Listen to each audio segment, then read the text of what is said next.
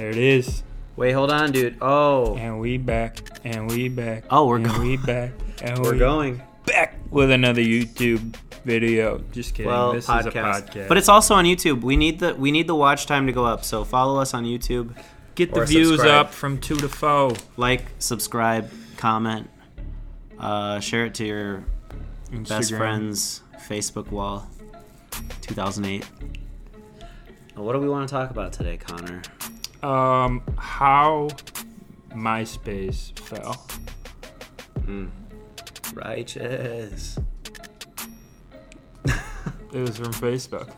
Yeah, stupid Facebook. Uh, Tom. Darn you. Uh, what's the Facebook guy's name? B- Jeff Bezos. No, that's Amos. Mark Zuckerberg. Yeah, Mark. Darn you, Mark. Tom was better. He's a lizard. I'm just kidding. Mark Zuckerberg's a lizard person. Dude, you heard it here first. Was my friend. Yeah. He was my top. Oh, I didn't tell you this, but there was someone. There was a thing that happened with Tim Keller. um, where people were accusing him. Well, he had to clear something up on Twitter uh, because they thought someone who was an alt right, like conservative kind of thing, like like, but someone involved with the Capitol insurrection was like donating large amounts of money to Tim Keller. I don't know the whole Oh, story, really? but it was this dramatic thing, and Tim Keller, great theologian, had to like clear it up and was like, "This is not true." And then Weird. someone replied to the tweet with a picture of a Google search. It said, "Is Tim Keller?" Like that's the only thing he typed in, and then it said a lizard person. I don't know. I thought that was super funny. Anyway, Tim Keller's old, bald, good-looking guy, but I feel like everyone who's bald, like, I don't know Tim Keller has written one of the top five books I've ever read. which one. Uh, Jesus the King. Oh, I feel like we should restart this because I don't want the bald insult in there. Yeah, bro, you might get eaten by bears when you oh shoot!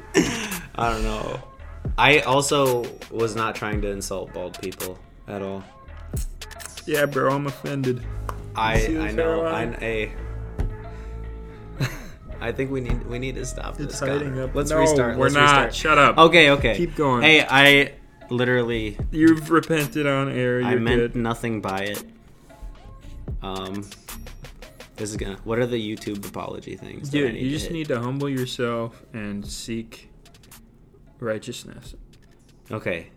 Yeah. Okay. So what we want to talk about today is there's some fancy words justification, which is kind of interchangeable for righteousness, being declared right. Kind of. What is so we want to talk about justification, which is a big word in the Bible. Like the Bible talks about justification by faith Mm-hmm. a lot, and it's just a really important thing. I'm reading Galatians right now, and it's talking all about how um, these Jewish believers that con- con- like converted to Christianity um, were trying to get the new Gentile or Greek believers, anybody that wasn't a Jew, to do all these works of the law, like get circumcised, um, like food laws and all that stuff. And they were saying you have to do this stuff, or you can't eat with us Yeah. um, and you're like not basically you're not a believer if you're not doing this stuff and then paul goes in and is like no it is by like justification it is justification you are justified by your faith and not by works of Right. the law and so he and he gets real like if people are following that guy then he like says basically you're you're believing a different gospel so justification by faith is quite important I think justification is a super churchy, like Christiany word, mm-hmm. but honestly, even people that aren't Christians, they try to justify themselves. They try to, you know, the whole the phrase "right your wrongs." yeah You know, like people try to they're maybe not super or hyper aware of their wrongs, but people on on some level, even if you're an atheist or don't know the Lord at all, you're somewhat aware that you're flawed and that you commit wrong towards mm-hmm. people. You won't call it sin, you won't think it's towards God, but you'll you know in your heart of hearts that you commit things and do things that are morally wrong and Yeah. hurt people and we end up trying to do things for the remainder of our life or maybe the remainder of that day or whatever mm-hmm. to try to make up for that, Yeah. to try That's to true. balance the scales in some way.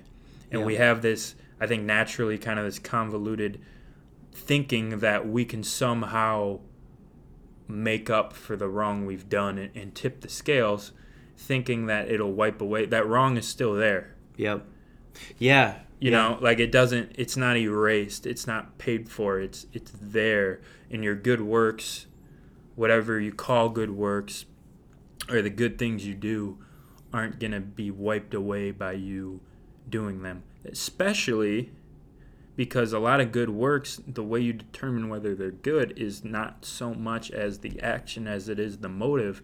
So if your motive for doing it is just to not feel bad about the wrong you did, Mm-hmm. then that's wrong too. Yep. You know, if the only reason you're doing a good thing for somebody is because you want to not feel as bad about the wrong thing you did to someone else, Mm-hmm. that's not a genuine good work, you know? Yeah, I also like talking to people about Jesus and asking people like, okay, if you stood before God right now, like what do you think he would say? Would he like let you into heaven and why?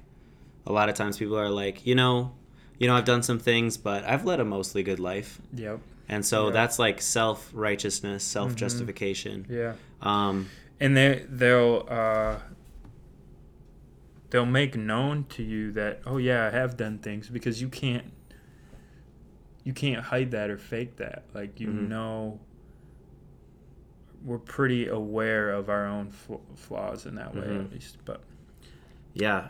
Um let's see, should I read the scripture? yeah do it Okay, so there's this. I was reading this a couple weeks ago, Luke 18, and it was just super good. It's a lot about Jesus himself, like talking to a crowd about what makes people justified. There's Mhm. Pharisees who were justifying themselves and thinking they're good because they're like perfect in the law, like they were, they thought they were perfect in the law. Um, and so he talks to this, and he kind of gives his like, yeah, his audience away with what he says in the beginning, but. Um, it says, He also told this parable to some who trusted in themselves that they were righteous and treated others with contempt. Two men went up into the temple to pray, one a Pharisee and the other a tax collector. The Pharisee, standing by himself, prayed thus God, I thank you that I am not like other men, extortioners, unjust, adulterers, or even like this tax collector. I fast twice a week. I give tithes of all I get. But the tax collector, standing far off, would not even lift his eyes up to heaven, but beat his breast, saying, God, be merciful to me, a sinner. I tell you, this man went down to his house justified rather than the other. For everyone who exalts himself will be humbled, but the one who humbles himself will be exalted. Nice. Yeah, and I, contextually, this is like a super radical thing for Jesus to say because he was coming in and giving lessons to the religious, and he's teaching them about God and how you're made right with God.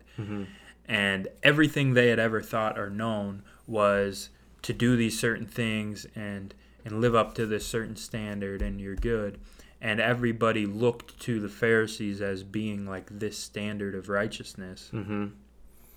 And Jesus comes in and says, This Pharisee that was doing all these things was not justified, but this tax collector who was infamously known at that time for being a wicked traitor of a person. Stealing from people, Right. Charging people way more than they owed. Right. And, and showed their allegiance uh, not to the Jews and Israel, but showed their allegiance to, to Rome just to get some money. Yeah, And so they were looked at as cowards and, and pathetic people. But, probably spit on a lot. right, Yeah. but this, he's using this illustration because this tax collector who had obviously clearly been a scummy, crummy person mm-hmm. was the one that was justified. Why? Because of the stature of his heart. And that he was coming to God and saying, Be merciful, Mm-hmm. I need you. So, the way that you be made right with God, we can deduct from that is not by doing all these things, Yep. but by humbling yourself and trusting in Him and saying, I need your mercy. I have this wrong that I've done. I need it to be wiped clean. Right. There's nothing I can do to wipe it clean. Yep. whereas this other person was almost wanting a reward from God. Yeah, like he was claiming deserved it. responsibility for Right. his righteousness. And when- he even said it, he Mhm. trusts in himself yeah, and the the other person trusted in God's mercy. yeah, it's like, I mean, even Abraham, like like anytime, even in the Old Testament, if someone was saved and like declared right by God, it was still it was God's grace. Like he would he chose them and um like Abraham was justified because he had faith. Yeah. Um and he did he wasn't perfect by any means. Right. but he had faith and trust in God, and it was evident through his life. Um, yeah, I don't know. I just think that's that's really good. Like, it's just so radical and flips it up on his head because they would have all expected, yeah, the the religious person to be the one that's right with God, Right. but because the tax collector realized that he was crappy and that he couldn't do it on his own, Mm-hmm. like that's what made him right. Um, Yeah. yeah, And I, I was talking to Bridget last night about there's people I know that are not Christians and that have such a convoluted view of what Christianity is, and so when they talk to me or, or think about me or other Christians, they're approaching even the conversations with this thought that all that we're trying to do is just stand by these things and, and hopefully God in the end will think that we're good and righteous. Mm-hmm. And that's totally not even close to what true Christianity and following Jesus is. It has no basis in just trying to be good so that God will take us into heaven. It's all based on the foundation of us being totally aware of not having any good or anything that we can bring to God and saying, God, we need your mercy. Please pay for this wrong that I had done Mhm. because I can't pay for it myself. And then trusting that Jesus took it for us. hmm And so our life isn't about just trying to do these good things so that God will accept us. It's trusting that Jesus paid for that and that He is the perfect example of everything that we were expected to be or that God desires us to be. It was fulfilled in Jesus. And that He's the reason that we're Mhm. justified. He's the reason that we can now be looked at as righteousness. Righteousness, and all it is is faith and belief in that. hmm Second Corinthians five twenty one. Mm-hmm. God made him who had no sin to be sin for us, so that in him we might become the righteousness of God. Yeah. And I think that's like super good news because, like, yeah, like we can't do it on our own. And so, like, from the beginning, God planned on like sending Jesus to live a perfect life, and he paid the penalty for our sins so that if we trusted in him, if we trust in him, that he that pays for our debt. Yeah. So we don't because we can't pay for it on our own. Yeah. And I think that's good news. yeah. Yeah. Romans 5 says, Therefore, since we have been justified by faith, we have peace with God through our Lord Jesus Christ. So, yeah, that says it right there. We're justified how? How are you justified? By faith. Mm-hmm. And what does that faith give you? It gives you peace with God. Mm-hmm. And that's really all we're proclaiming or, or claiming to have in terms of anything at all is all we have is because of Jesus, we have peace with God. Mm-hmm. And it's a beautiful, amazing thing. And we want other people to have it. And really, it's not based on doing this or following this. The gospel is good news, it, it's news. We're just proclaiming news. And if you believe on it and you, you'll recognize it's, it's true, and God will give you new life and he'll give you new standing with him and he'll give you peace with him and he'll give you his spirit. And that's really we're not just trying to proclaim these this set of, of principles and rules to live by, although obviously once you come to know him, he teaches you and, and there's ways of, Yeah. of living because God's ways are better than our ways. But your way to get right with God is not by doing that. It's by trusting that Jesus did it for you. Yeah. It's good stuff. Yeah, I do. Anything else? Nah, man. Anything else you want to say about TK?